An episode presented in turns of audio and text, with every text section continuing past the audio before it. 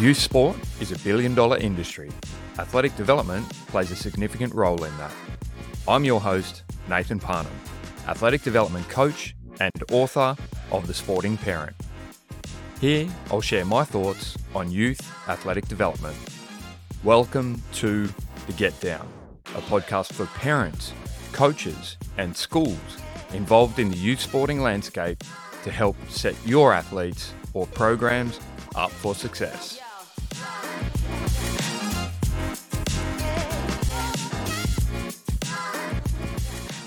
Before we get stuck into today's episode, I just want to give a huge thanks to our platinum sponsor, PLAE. PLAE is a global leader in high performance fit outs. I've worked with a team at PLAE for many years now, not only due to the quality of products, but because I fundamentally align with their vision to inspire human performance.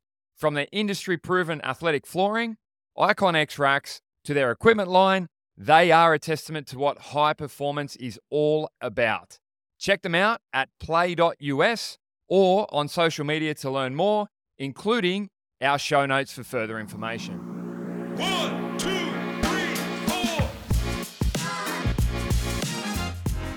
Welcome to episode number three of the Get Down podcast. If you're a school looking to get into athletic development, or more specifically, fitting out, creating a facility, this episode cannot be missed. It will save every school a lot of heartache and costly errors in the process. Without question, the biggest mistake any school can make is building an athletic development facility, investing huge amounts of funds prior to having a model or understanding of what athletic development in youth and, more importantly, the schooling space looks like. Many schools will find themselves looking into what it takes to build a first class program in their own unique environment. Often, there'll be one of three scenarios build the facility first and then the program. A teacher who has an idea or roughly about training becomes a project manager, or someone who works or has worked at an elite level becomes an advisor of what should be done. So here is the get down. I want to outline several considerations that need to be addressed along with the process to help not only set your school up for success, but save you a ton of resources, being time and money in the process. The number one thing I'd like to clarify is that the youth space is and should be fit out different from a commercial gym or elite performance facility for the following reasons. So, the first point start with the athletic development program first, meaning establishing what the school's philosophy is to athletic development and how it sits in the school community and environment. It would be far better to have a small, limited space with a good program model than a new facility with no guidance, thus increasing traffic and risk in the process. The second is to do with suppliers. Choose those who have completed several projects in the school space specifically. I'll explain why. If you go with a large commercial supplier whose prior sales or fit outs are of a regular commercial gym, which is predominantly about equipment sales, it will often lead to unnecessary cardio equipment such as treadmills or single use pin loaded resistance machines and the like, in many instances positioned with maximal expense in mind over function. Don't forget about the upkeep and maintenance of such equipment either. The type of resistance being hard versus soft implements and the extent you invest into either has a big consequence when it comes to storage and where that sits because it will preoccupy the maximal floor space that you need for the masses.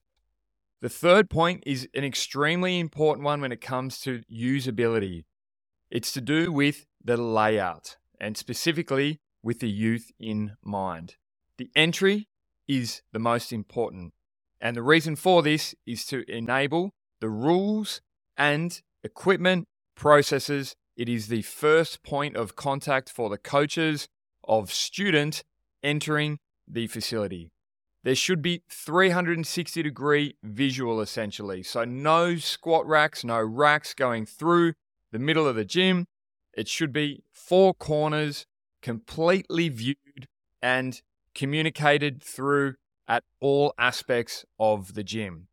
The floor space is premium. It should be utilized and targeted with the number one thing in mind being catering to large numbers. If you get crafty with it, there's the opportunity for transitional opportunities for not only training age, but year group cohorts within the same facility. Wall space, then, is also a premium, being that suspension trainers and the likes can be utilized around the perimeter whilst maximizing and keeping that floor space open for the masses to come in and utilize in a variety of aspects of the training. The type of resistance is also important, being hard versus soft implements. And you would have heard me talk about these in one of the previous episodes to do with programming. The reason for this is depending on the age cohorts coming through and how your program rolls out into the facility itself, you will save yourself and your budget a lot of money in the process. The fourth is to do with equipment. Your priority should be choosing a equipment that gets maximal use across all the students who come through the facility. Hands down, this is extremely important. Choose items for multiple students because one Smith rack won't allow multiple students in a team to be programmed for. Choose rigs, dumbbells, accessory, suspension trainers, hard soft implements, and reinforcing that open floor space because it allows that it can have maximum usage across all programs and ages. The fifth item is to do with technology. From a budgetary perspective, this will chew it up very quickly. Like my previous example, if it is not servicing an entire program, it's seldom worth it. In regards to technology, it's not a no go zone. I'm a huge believer in it and its use within the facility, but the item must serve multiple purposes.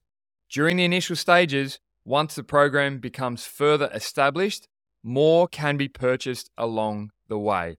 But the bottom line is don't purchase a single piece of equipment that cannot, or testing item, I should say, that cannot be utilized across all programs and all age cohorts in the right context.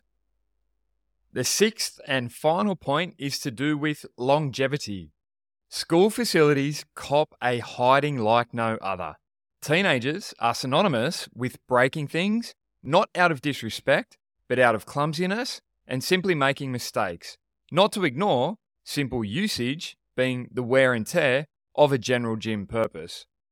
Simple but quality. It will last and withstand the test of time. I've had multiple examples where funds, budget allocations get allocated and they get chewed up and utilized with specific suppliers where the equipment simply does not last. And three months later, you are back to square one. So choose wisely and invest in quality equipment.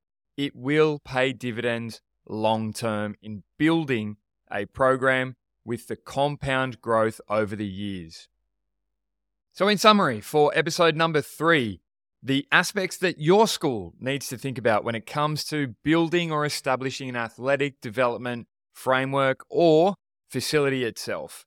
The first one is to do with start with an athletic development philosophy first, not the build.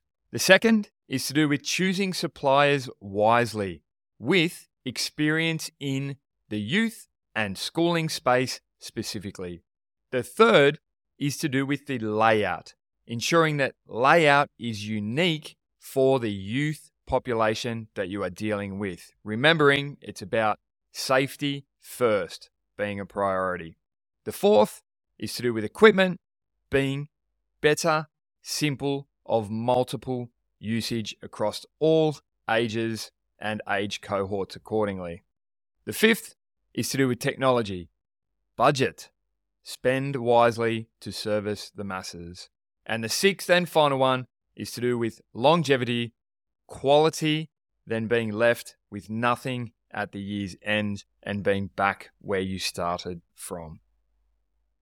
I hope you enjoyed episode number three for schools specifically, and no doubt at least one of these things is going to ease a lot of heartache and wastage of resources in the process of building an athletic development facility, and most importantly, building one that is going to last for long term success of that program. So have a think about the quantity that you order and more specifically, hard versus soft implements and their storage housing. A big thanks once again to our platinum sponsor, the team at PLAE, for sponsoring the Get Down podcast. Be sure to visit plae.us or our show notes for further information. One,